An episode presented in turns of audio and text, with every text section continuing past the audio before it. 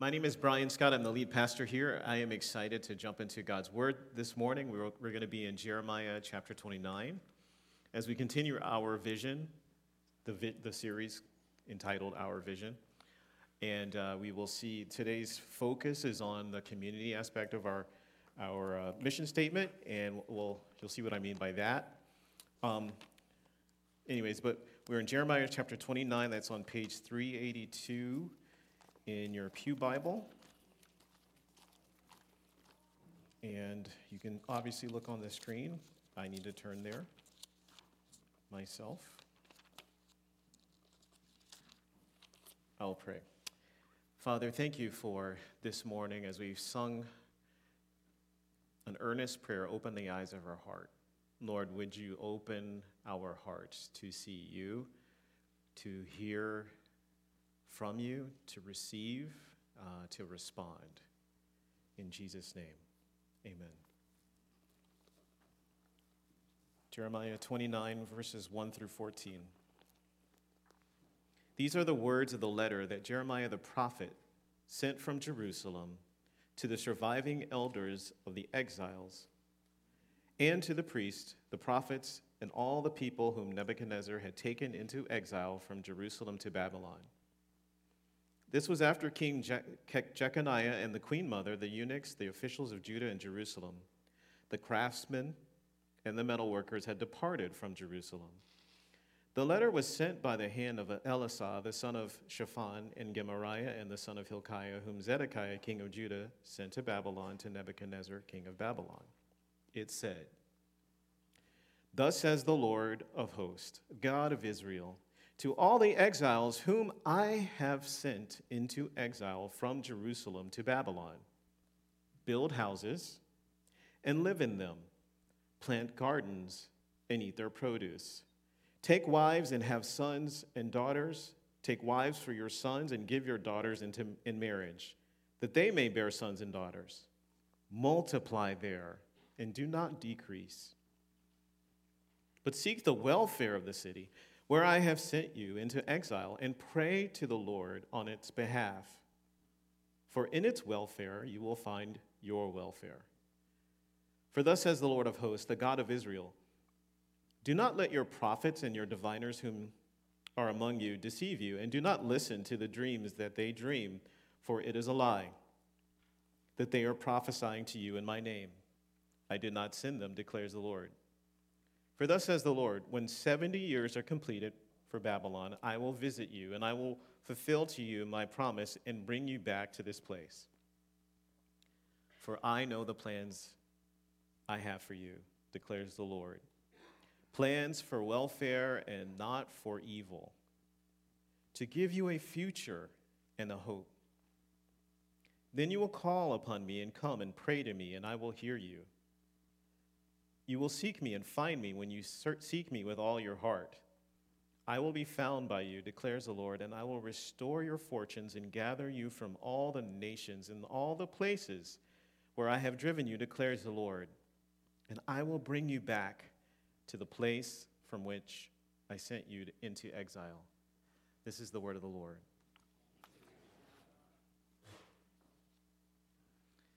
My wife, who is serving in the explorer's room this morning is half Korean and half white. Her dad is from Korea, uh, her mom is American, and her dad is actually from the north. And so he's the youngest of, I think it's, you know, eight kids. Uh, when he was nine years old, the Korean War had started. And if you're familiar with the history, there's, there's communist invasion. Uh, and so the conflict is over that ideology. And as a family, they were doing well in Pyongyang. Um, I think they were doing very well, in fact. But upon war, they fled. They left everything. Um, they walked from Pyongyang to Seoul and had to reestablish life there. Uh, he was nine years old. So just imagine that world from the eyes of a nine year old and the experience. And he grew up in Seoul in South Korea and then immigrated here to the United States um, and subsequently got, got, married. All of his siblings, in fact, I, I believe, immigrated here. In 2019, my wife, who's the youngest of three, um, three daughters, uh, she and her sisters got to travel to Seoul with their dad. And he had been back to Seoul before. But it was his first time visiting what's called the DMZ zone. That's the area that um, it's demilitarized. It's, it's basically you go there and you can see North Korea. You can see the shore. Um, you can see what's going on. Or you can't see what's going on, but you can at least visualize. Uh, it was his first time visiting that and seeing some of the bridges and some of the tunnels that would you know, connect the two territories. And it was a very emotional experience. And he just, you know, broke down. It's the eyes of reflecting, it's, it, it's, it's entering into the world of a refugee. And if you think about a refugee, if you think about, and you know, we, we, we look at the displacements that are happening in our world, there's a mindset, there's a mentality. When you are a refugee, your emotions are attached to the land that you left, not the one that you are in currently. I mean, perhaps if you, on your own volition, are fleeing some type of conflict, you are very grateful for the new place. However, as th- what's in the background of this story and this letter that Jeremiah is writing to these refugees, these exiles, um, they did not flee on their own volition. They were, they were extracted, they were forcefully removed from their homeland. And there's instruction that's given here, and that instruction is informative for us as Christians living in a pluralistic society where there are lots of different ideologies, and it really helps to frame what does it mean to live faithfully? How do we approach our city? And so um, the title of this message is Seeking Shalom. Seeking Shalom. I'll explain what that means, but there's three things to be thinking about here. Number one is as it relates to our community, and I would um, use as a synonym for our community the city or the Twin Cities. Uh, sovereign, we need a sovereign perspective. A sovereign perspective on life, on things, on reality and existence. Secondly, pursuing shalom. That's present here in the text. What does that mean? And then thirdly, the coming shalom. So something different than the pursuit of it. So a sovereign perspective, pursue, pursuing shalom, the coming shalom. We've been doing this series, and we've been making contact with our church's mission statement um, to see campus and community transformed by Christ to renew the world. And as we've been going through this, my objective has been to really ground that in the gospel, to ground that in the scripture. Because our, our goal here is not to prop ourselves up as a church and look at ourselves and pat ourselves on the back. That's not the goal. The goal is how do we, how do we, how do we engage our, ourselves, one another, with the reality of who Jesus is? How do we see our lives be transformed? And how do we engage the world around us? What does that look like? What does Scripture say about that? When we think about mission, um, you know, you could say, well, is the word mission even in the Bible? Yes and no. I mean, it comes from a Latin word that means to send. And when you read the Scripture, the concept of sending uh, certainly is in the scripture in the New Testament. There's a, there's a word that would refer to that, apostello, as the verb form. But Jesus is sent by the Father into the world. Jesus sends his people into the world. And so we are a missional people, or we are a people who are on a mission. It's important to understand that as we celebrate 90 years. So, first of all, let's consider a sovereign perspective. What does that mean? What is Jeremiah instructing the exiles in having the right perspective of their present reality. What does that mean for us? Who's the sovereign? What is a sovereign? A sovereign is someone who is in charge. They have absolute rule. They're the, they're, the buck stops here, right? They are the person that is in charge. Who is really in charge? And in our present day, that is the crux, the question about the cultural war. It's this wrestling, this homogeny, hegemony, sorry. Um, God bless you. Um, in the cultural war, who is going to, who's gonna, who's gonna win? Who's, who's gonna score the most points? Who's gonna get the most people, you know, in, in positions of power? That's the cultural way of, that's the approach, right? But as Christian, and Christians, unfortunately, get caught up in that. But as Christians, how do we view who is in charge? What does that mean for us as we think about our community? Uh, who really is in charge? Well, I mean, you could say, okay, well, you know, there's Nebuchadnezzar. I mean, he, obviously he's in charge. So how, how do these, who's a pagan leader, how do the people of God who are called to be faithful to their God serve in this pagan society when there is a pa- pagan leader? I mean, he's the guy in charge. You know, he's not a fun guy to be around. He's not the person you would be following on social media, by the way. And so, so what does that mean? And for, and for us, you know, we, th- we say to see campus and community transformed by Christ. There's an underlying assumption about who's in charge in, in that, but you could say, is that a statement of defensiveness? Like, are we just kind of against the culture and therefore, you know, that's our posture? Because that certainly is a prevailing posture. Uh, it can be among Christians. Uh, or it's certainly not a statement of assimilation. Like, in other words, we're not just trying to be like, we're, we're, we say we want to trans, see the campus and community transform. So it's not assimilating, it's not that. Is it, is it a statement of triumphalism where it's like, hey, as long as we get Christians in charge of everything, like we're good? Is that what it is? Is it a statement where, you know, is our posture to the community just ignore the problems, kind of huddle in our Christian um, sub sub, you know, enclave, keep our heads down? Uh, is it to maintain our purity from the culture, from the, from the community? What is our posture? All right, so that's the question. And, and it's based on understanding who's in charge. So let's talk about Nebuchadnezzar for a minute. So you see, you see that in the start of this letter, some of the details. Jeremiah, who is a prophet, he sends a letter from Jerusalem. So just think about the geography for a moment. Jerusalem, that's obviously in, in Judea. And he's sending this letter, verses 1 through 3. He's explaining. It's to the priests, to the prophets, the people whom Nebuchadnezzar, we'll talk about him in a second, has taken into exile from Jerusalem to Babylon. That's about a thousand miles away, pagan land. And it was after, so he's telling actually a time frame. It was after King Jeconiah and the queen mother, the eunuchs, the officials, the craftsmen, the metal workers had departed from Jerusalem. And it tells us by whom or through whom the letter was sent, right? So the, this, this is actually telling us a historical time frame. So we know that this letter was sent sometime after 587, 5, I'm sorry, 597 BC. We know that because of what he said. Uh, there were, so, so there were, the Babylonian Empire came into power in the seventh century BC. And in coming into power, it started taking over, taking charge, and taking names. It, it, it, it, overcame Egypt, it overcame a lot of the surrounding areas, and it became this this uh, superpower. And Egypt, by the way, was the sort of prevailing superpowers, or one of them. Certainly, Assyria was another. But Babylon comes along and starts gathering up territories and peoples. Nebuchadnezzar, who was the king of Babylon, he, was a, he had tremendous military prowess.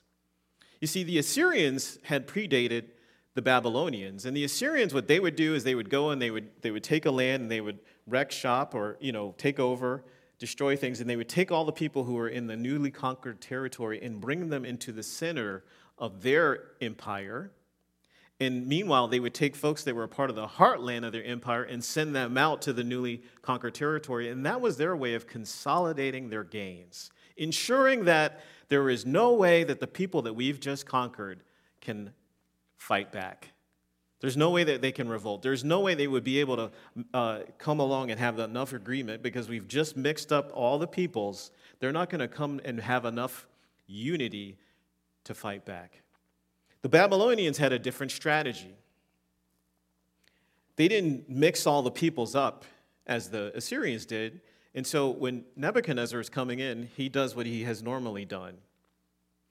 He takes the nobles, the nobility, and he takes the skilled people, the skilled workers, and he takes them out of the land and he exiles them and he leaves the lower classes and divides the land up among the lower classes. And so for, for Judah, he's done the same thing. And we see that these are cultural leaders who have made this trek from Jerusalem to Babylon.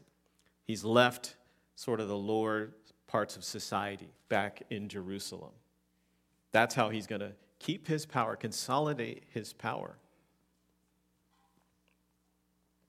He's got all this prowess. He's a pagan leader. And now God is saying to his people, You're going to need to seek the shalom of that city.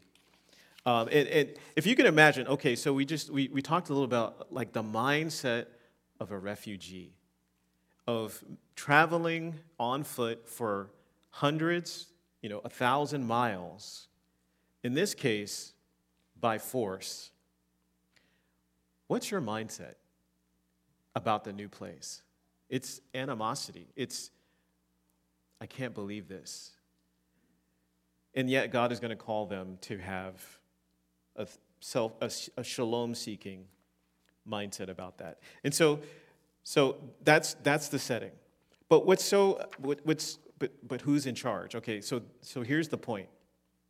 Verse 4, the Lord of hosts, he says this, the God of Israel, he says this. This is, this is Yahweh. This is what he says. To all the exiles I have sent.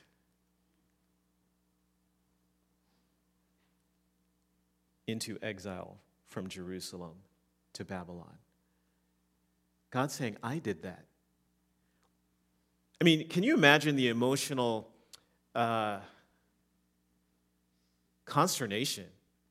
Wait a minute, all of the pain, all the suffering, all of the, all the anguish, all of the tearing, all the emotional turmoil of being ripped out of your land and being extracted and, and being forced to go to a new land. And by the way, all the undertones of the fact that in the previous land, this was God's land for his people, and now this is this pagan nation.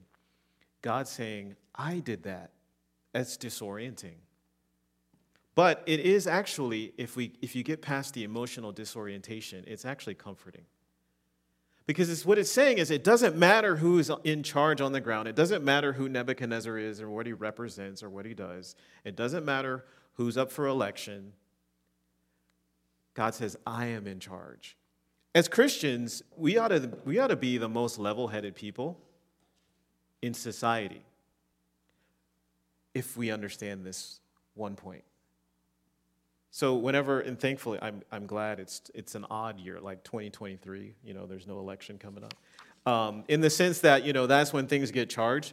But this is, it's like a good time to talk about it. Like, okay, emotions are low. So the next time, hey, who is in charge? That, that ought to frame our approach. It certainly frames our approach. So we're not about, it's not about triumphalism. It's not about, hey, all, get all the Christians, and it, it's, which is not to say on the other side, it's not to say that we shouldn't engage in public policy or in politics, or that's not what we're saying either. But it's just helping us to be rooted in this one reality that God is sovereign. He is sovereign. He is in control. He's got a plan.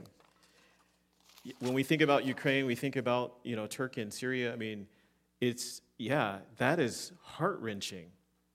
And, and it's heart wrenching because part of it is to reconcile that reality with the fact that God is sovereign, is an admission that there's part of God's will that is hidden from his people.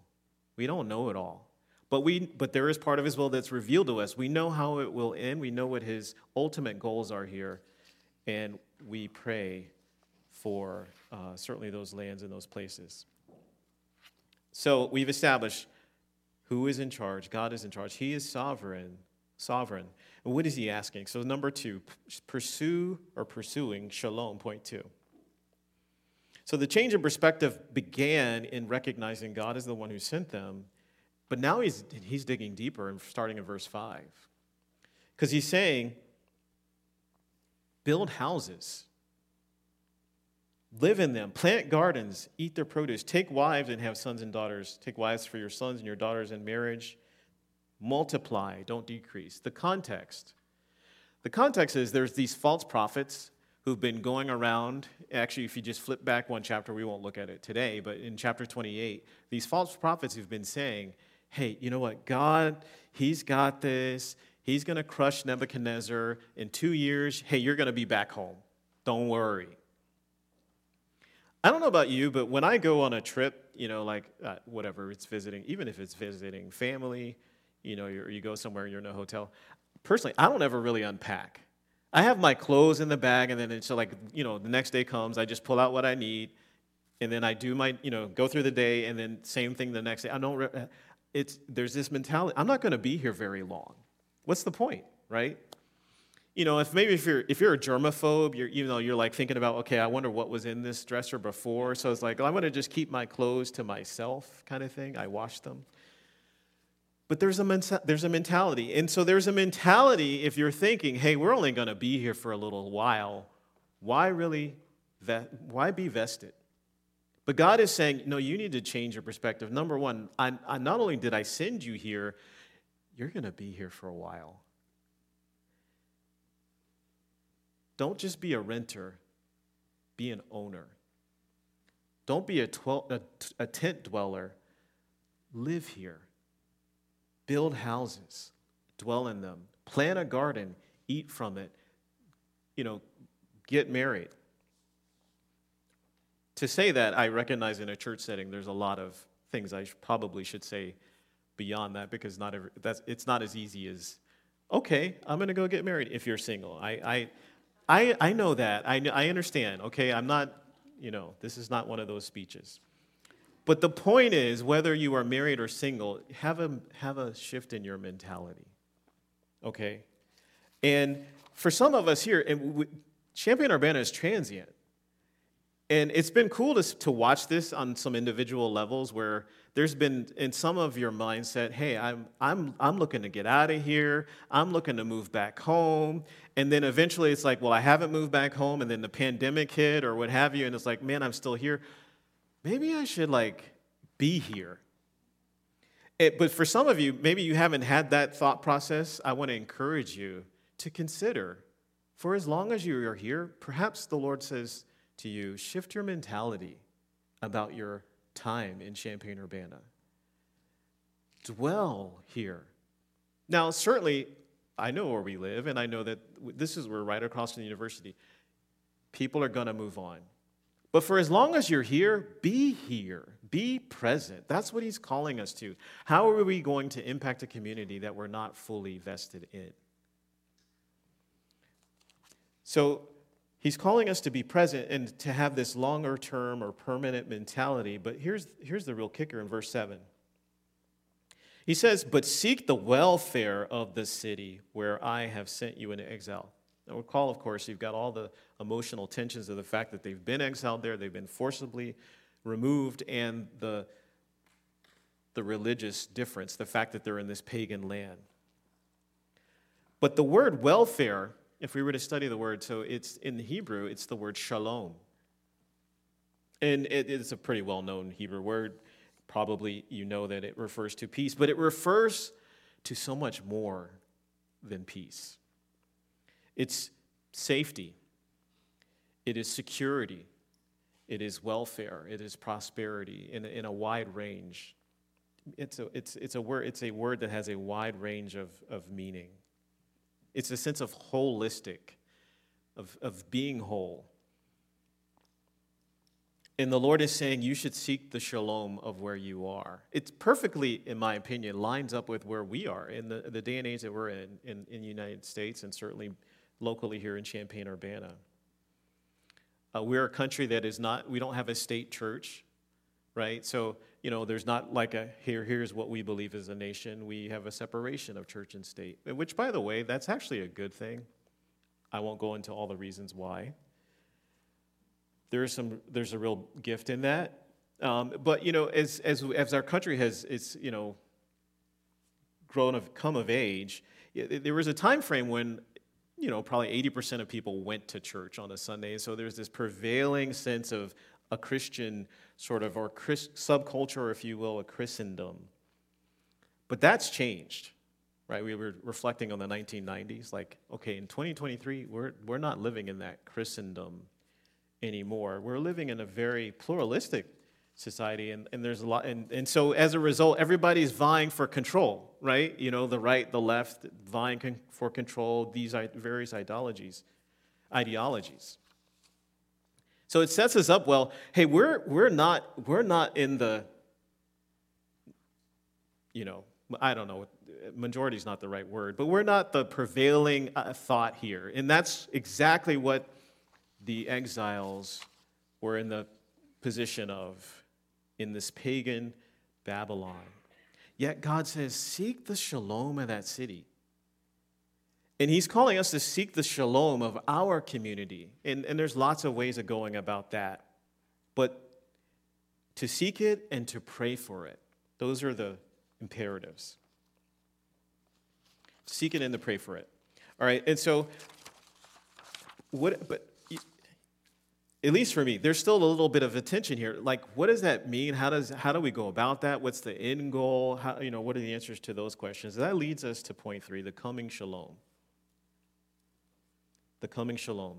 You see, the reality is, in New Testament terminology, in Peter's epistle, his first epistle, he refers to Christians as exiles. And, and, and it, it gives this beautiful picture of these believers who've embraced the reality of where they live in the Roman Empire and that they are living on the margins, but their faith is so strong that they are, it's just this beautiful, in the first chapter, picture of people who've embraced what it means to be exiles, but to pray for the place, to pray for the, the empire, yet to be uh, faithful to their God in the midst of it. We're exiles. But there, but but there, so but in our seeking of the shalom of the city, it's not we're not building some type of utopia, because there's this coming shalom, this greater shalom that the Lord Himself will bring that He refers us to. In verse 11, the verse that, you know, a good portion of our room here probably has memorized. For I know the plans I have for you, declares the Lord, plans for welfare. And there's that word again, shalom. Plans for shalom and not for evil, to give you a future and a hope. So we're seeking shalom here, but I want to bring you into a shalom. There's something that's coming. There's something that's later. There's something different about those two realities. And then there's a qualifier, verse 12, 12 through 14. He says, Then you will call upon me and come and pray to me, and I will hear you. You will seek me and find me when you seek me with all your heart. I will be found by you, declares the Lord, and I will restore your fortunes and gather you from all the nations and all the places where I've driven you. Ultimately, what the Lord is saying is, I want your heart. And he says, I want to bring you into this permanent shalom, this, this eternal shalom. I'm, I'm calling you to seek the shalom that is a very temporal shalom for where you live. It is not to build this utopia. It's, I'm calling you, but I, I'm calling you for your heart to be rent, rent, rent towards me, for you to come back to spiritual renewal, and I want to give you this eternal shalom. And how, how do I say that? How do we know that? Well, if we were to finish out J- Jeremiah, Babylon actually, its days are numbered. And in starting in chapter 50, God says, I'm going to destroy Babylon. So the goal of seeking shalom in the city is not to bring Babylon into this utopian society. It's to be faithful where I've called you, but this nation was a it was an immoral nation. It was, you know, idolatrous nation. And you know, it certainly would have it, it, it certainly it it was beyond reason for Israelites to think that God would use this pagan nation to discipline his people, but he did. Yet there was justice even for those people in Babylon. So the shalom is not a permanent shalom, but God says, I want to bring you into something. There's a shalom that is coming. I, but it's contingent upon your heart being repentive, turning to me.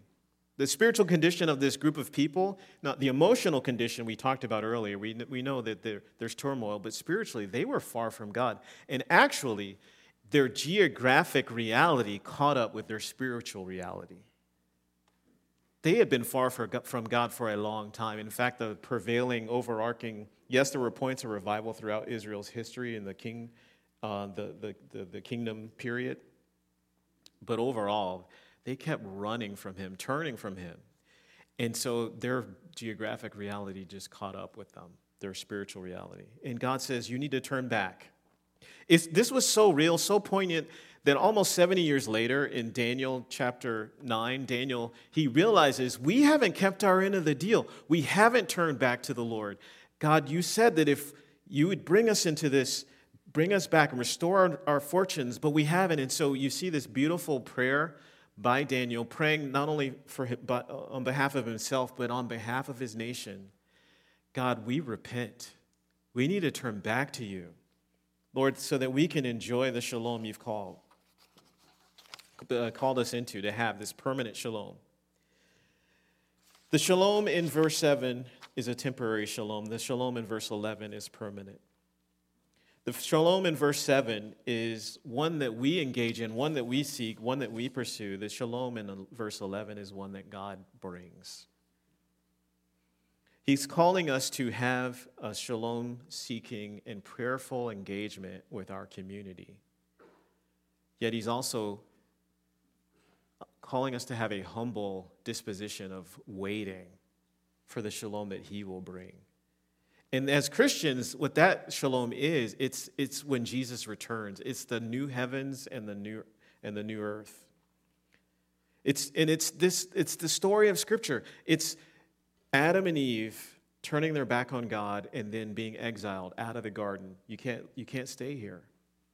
And that plan of redemption from that moment of God saying, I want to bring my people back into paradise, into the ultimate, eternal, life giving shalom. And in that story, is it, it, it spans throughout the canon and it culminates in Revelation when the new heavens and the new earth come down. It's God bringing shalom down to earth. So, what does this mean? There is a lot, there's a lot we could say here, but I want to keep things very simple. How do we as a church relate to our city? How do we relate to the community?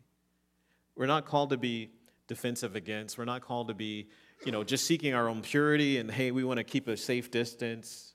We're not called to be triumphalistic. We're called to be faithfully present. To have a engagement mentality to have a we're here we're taking roots in the community we care about gun violence we care about gang violence we care about inequalities. We care about those things. We care about injustice. We care about those things. We may not be able to physically respond. We certainly can pray but we are called to care and in some cases take action. Um, we're called to recognize that the lord is sovereign. We're called to be level headed in the midst of all of the, the turmoil and all of the, the, the, all of the shouting that happens on social media. We're called to, we're called to be faithfully present and to engage, to, to take roots. And, and really, it's, it's our application of this is really what it says in, in, in verse 7 it's to seek shalom and to pray for our city. So, very practically, we mentioned earlier, Katie mentioned earlier, um, we're going to have an opportunity in March, on March 4th, to go and help with Salt and Light. That's one of the agencies in town that we partner with financially. And uh, but to, it, it, to, to go and serve. And uh, by the way, I'm really encouraged by how various congregants are engaged in different um, agencies around town. Um, you know, Empty Tomb, uh, uh C-U at Home, uh, Restoration Urban Ministries, Alina Christian Ministries, et cetera, et cetera. And as a church, we've had ebbs and flows in how we have organized efforts to bless our community, but we are we're getting back to that. And so this is the first step. And so I encourage you to consider being a part of that. that that's a small way that collectively we can seek shalom. It's not seeking shalom is not just a corporate thing.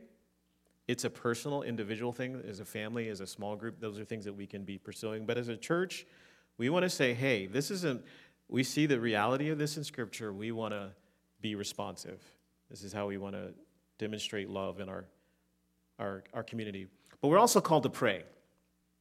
It's not just about activism. We want Jesus to be to reign to, to truly reign in the hearts of people. Um, and so to pray for our city. And so February 23rd, that's the National Collegiate Day of Prayer. I want to invite us as a community on that day, not just that day, but on that day, to pray for the campus, for um, Parkland, for U of I, but to also pray for our city. Like as a community, like this is a day where we would say, you know what, as a church, we're praying on that day. Doesn't mean we're not praying on other days. You don't obviously wait till that day to start praying. Uh, but it's just to say, hey, let's do something together to seek and to pray. And um, as we move forward, may the Lord continue to enable us to be faithfully present in Champaign Urbana. Let's pray. Father, thank you for um, challenging us in a corporate manner as well as individually to think about what does it mean to seek shalom.